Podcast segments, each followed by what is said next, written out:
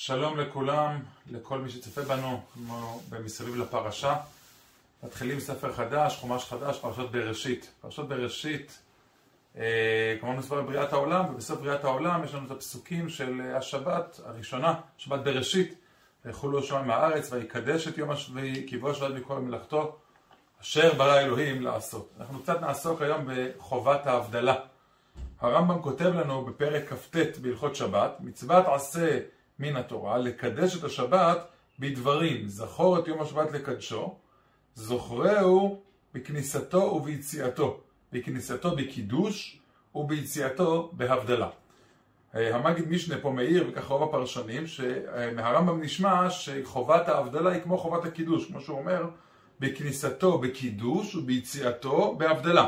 זאת אומרת, כפי שקידוש, הגמרא אומרת במפורש שהוא מן התורה, זכור את משפט לקדשו, זוכר על היין, צריך למצוות עשה לזכור את השבת, אז כפי שבכניסה יש גם את הזכירה בצד השני שהיא ההבדלה, שהיא בעצם הסיום של השבת, בשני הצדדים של השבת, כניסתה ויציאתה, התורה מצווה עלינו לציין את השבת, לפחות בדברים מן התורה. כך גם המגיד מסביר דעת רבנו שהבדלה היא מן התורה. אבל רבים מן הראשונים חולקים על הרמב"ם וסוברים שזה רק אסמכתא ורק קידוש הוא מן התורה, הקידוש בכניסת היום, אבל הבדלה היא מדי רבנן. זו הנקודה הראשונה שכמחלוקת. מהי אותה חובת ההבדלה? אז לגבי חובת ההבדלה, הגמרא במסכת ברכות, בדף ל"ג, אומרת שאנשי כנסת הגדולה תקנו לישראל ברכות ותפילות ותקנו על ההבדלה המבדיל בתפילה קבעוה בתפילה, העשירו קבעוה על הכוס. הגמרא מספרת שבתחילה התקנה דווקא בהבדלה הייתה הבדלה בתפילה, בעצם זה הקטע של התחון נתן שאנחנו מכירים, כאשר העשירו, והיה יותר כסף, גם תקנו הבדלה על כוס היין.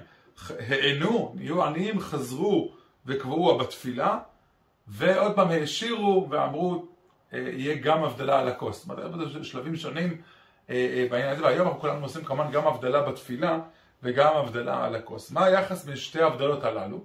בין ההבדלה באתר נתנו בתפילה, שהיא מעיקר התקנה, היא...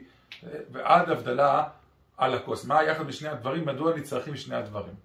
רק לפני זה נעיר הערה מאוד מעניינת, שהרמב"ן מפה לומד שכיוון שהתקנה היסודית הייתה אה, על התפילה, בתפילה להבדיל, ורק שהעשירו קבעו על הכוס, הבדלה על הכוס, הרמב"ן כותב שכאשר מוצאי שבת, תשעה באב חל במוצאי שבת, וזה קורה מדי פעם שתשעה באב חל במוצאי שבת, אומר הרמב"ן לשיטתו, פה אין בכלל הבדלה לכוס. למה?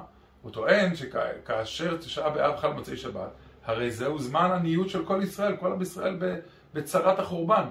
פה ודאי זה מתקיים הדין הבסיסי שכשכל עם ישראל עני, ההבדלה היא רק בתפילה, בהתחון נתנו, אין הבדלה לכוס, בכלל אין הבדלה לכוס, ככה הרמב"ן טוען. שבתשעה באב שחל במוצאי שבת אין בכלל הבדלה לכוס, אנחנו לא נוהגים ככה, אנחנו עושים את ההבדלה במוצאי הצום, ביום ראשון בערב, כאשר זה חל במוצאי שבת, אבל זה מאוד מבטא את מה זה הענו, אומר זמן עניות לכל ישראל, אין לך אלא תשעה באב. אז מה היחס בין הבדלה על הכוס, או בתפילה, להבדלה על הכוס? זאת אומרת פה הגמרא משפט אה, אה, מאוד מעניין, והוא עמום.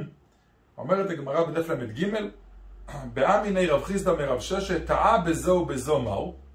אדם טעה בזו ובזו, אמר לטעה בזו ובזו, חוזר לראש. נסביר. מה אומרת לפני כן שאדם שלא אמר את אחון נתנו בתפילה, את ההבדלה, ההבדלה בתפילה, הוא לא חוזר. מדוע הוא לא חוזר? כי יש לו אפשרות ב', אפשרות ב' היא להבדיל על הכוס כרגיל. ולכן באמת ההלכה הפשוטה היא שהאדם שלא אמר את אחון נתנו לא חוזר ואומר הבדלה על הכוס וממשיך הלאה. הגמרא אבל שאלה, טעה בזה ובזו מהו? זה משפט מאוד עמום. רש"י, וחלק מהראשונים הסבירו, מה זה טעה בזו ובזו? מסביר, הסביר רש"י שאדם גם לא אמר את אחון נתנו, וגם הוא אכל לפני ההבדלה, הרי אסור לאכול גם לפני ההבדלה, הוא גם טעה ולא אמר את אחון נתנו, וגם לפני ההבדלה לכוס הוא אכל. אה, אם הוא עשה שתי טעויות, כי הרי אסור לאכול לפני ההבדלה, אם עשה שתי טעויות, אומרת הגמרא, אמר לו טעה בזו ובזו, חוזר לראש. צריך לחזור לתחילת השמונה עשרה, לא רק הבדל הגוד, צריך לחזור לשמונה עשרה, להגיד את אחון נתנו, ואז גם להבדיל על הכוס. זאת אומרת, התז מסביר, זה קצת הסבר מעניין. לא, מה ההיגיון בדבר? הוא אומר, זה מעין קנס. קצת מפתיע. על התחון נתנו לא צריך לחזור. גם כשאתה שכחת תחון נתנו, הולך הביתה, מבדיל על הכוס, נגמר. אבל אדם שטעה פעמיים, גם לא אמר את החננתנו וגם טעם קודם הבדלה, פה הוא חייב לחזור ל-18 ולהגיד את החננתנו, כמובן גם לאחר מכן להבדיל על הכוס. מה אומר? אז קנס, אדם טעה פעמיים, זה מעין קנס. לרב סולובייצ'יק יש מהלך מאוד מאוד ארוך ומאוד מאוד מעניין, אה, אחרת, להסביר את הדין הזה בצורה אחרת. והוא באמת טוען ששתי ההבדלות שיש כאן, הבדלה בתפילה והבדלה לכוס, מייצגות שני פרמטרים. אדם שמבדיל בתפילה, ואומר נכון נתנו, אולי אפילו ברוחו מבדיל בין קודש לחול, הוא מיד מותר במלאכה.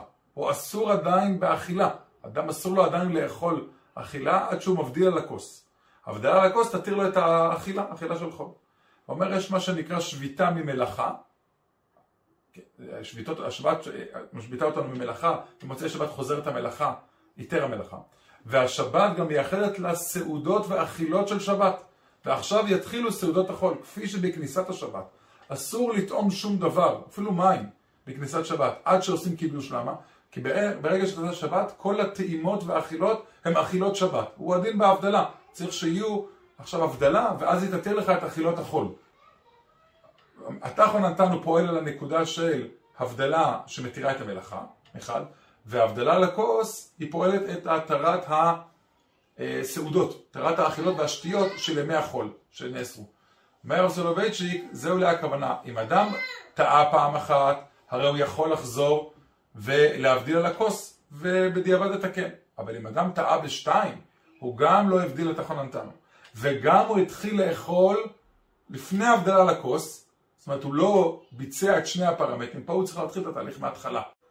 אדם, אדם שעשה טעות אחת, בסוף יש את הכוס, הוא יכול להשלים את זה בכוס, ובכוס היא תבדיל את שני האלמנטים, גם ממלאכה וגם מאכילה. אבל אדם שטעה פעמיים, גם, אה, גם לא אמר את החוננתנו. זאת אומרת, עניין של הבדלה ממלאכה.